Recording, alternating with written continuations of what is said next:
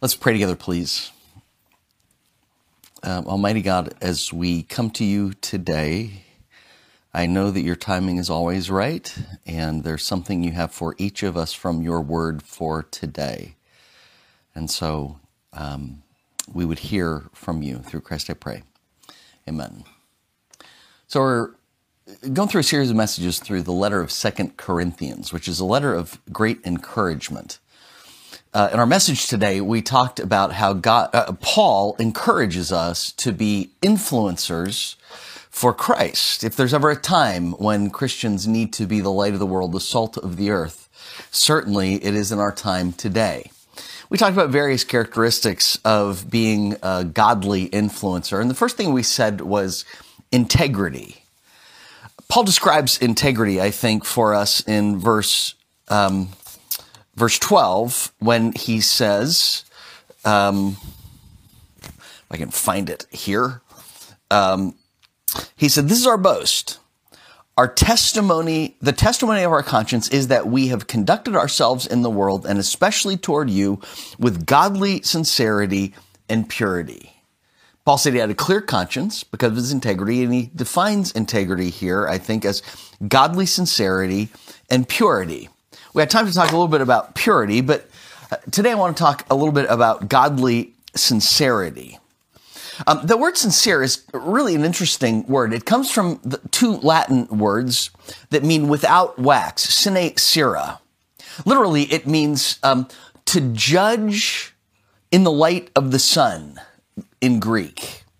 It's kind of a fun wordplay. See, in ancient times, wax was sometimes used by unethical um, uh, vase makers, let's say, pottery makers, to cover up their flaws. Uh, making vases was very expensive, and so if there was a crack, they didn't just want to throw it away, they wanted to sell it. And so what dishonest merchants would do is they would take wax and melt it into the cracks so that the cracks would disappear because of this. And so when it was held up to the sun, when it was judged by the light of the sun, the wax would melt and the fraud would be exposed. That is why honest merchants could um, could could advertise their products as sine cera, without wax. Bible scholars have defined sincerity as unstained when held up to the to the sunlight when under pressure, we show ourselves to be genuine. Now, again, this is difficult. In his, in his book, um, uh, uh Dan uh, uh, made this observation.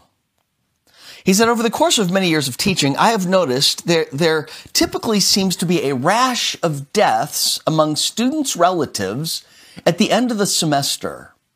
It happens most mostly in the week before the final exams and when the papers are due.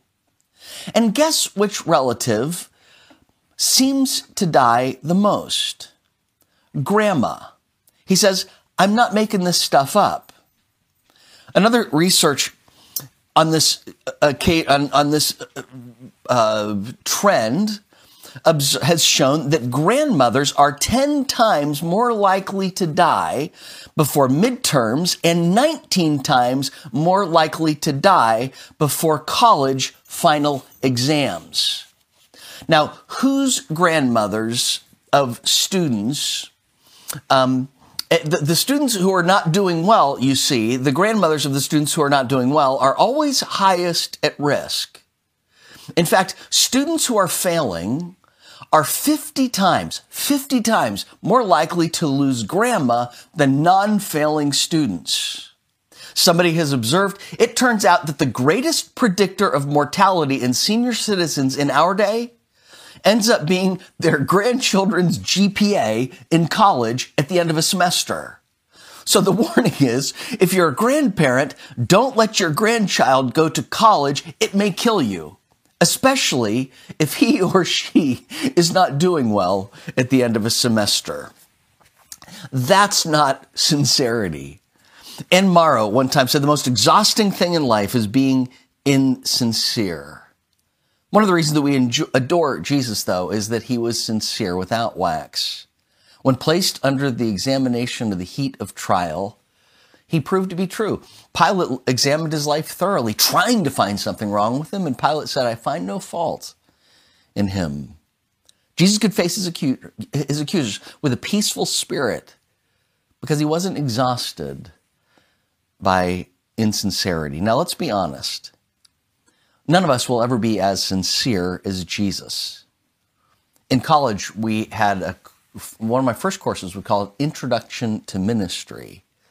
And one of the first lessons that um, our professor, uh, Stacy, taught us was that, um, uh, that the person is never equal to the, to the message. That um, if you want to alliterate it, that the message of the gospel is always above the man. So whenever I speak on Sunday morning or whenever I present scripture, you know, if I am sincere, I have to, you know, not present myself. I try not to present myself as equal to the message, but as trying to live up to the message like everybody else. See, the key to sincerity is not projecting yourself to be better than you actually are. Like the Apostle Paul would say, I'm the worst of sinners. Are you trying to let God change you, or are you just trying to put on a good facade? Does somebody know everything, or are you trying to fake it? One reason I like the game of golf is because it's known as an honest person's game. Golfers are expected to be honest. I love the story of J.P. Hayes. At age 43, he was kind of a middle of the road professional golfer trying to qualify for a PGA tournament. Hadn't done it yet, was always playing in the second levels.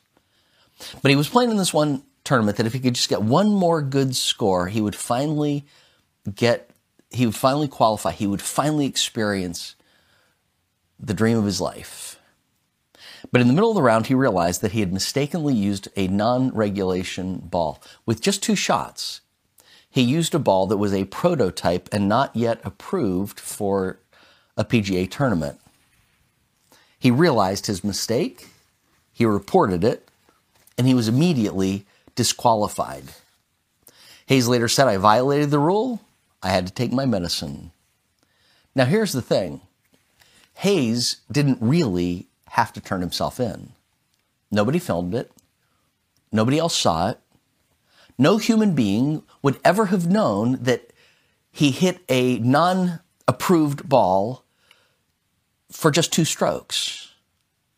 But J.P. Hayes knew. His conscience knew.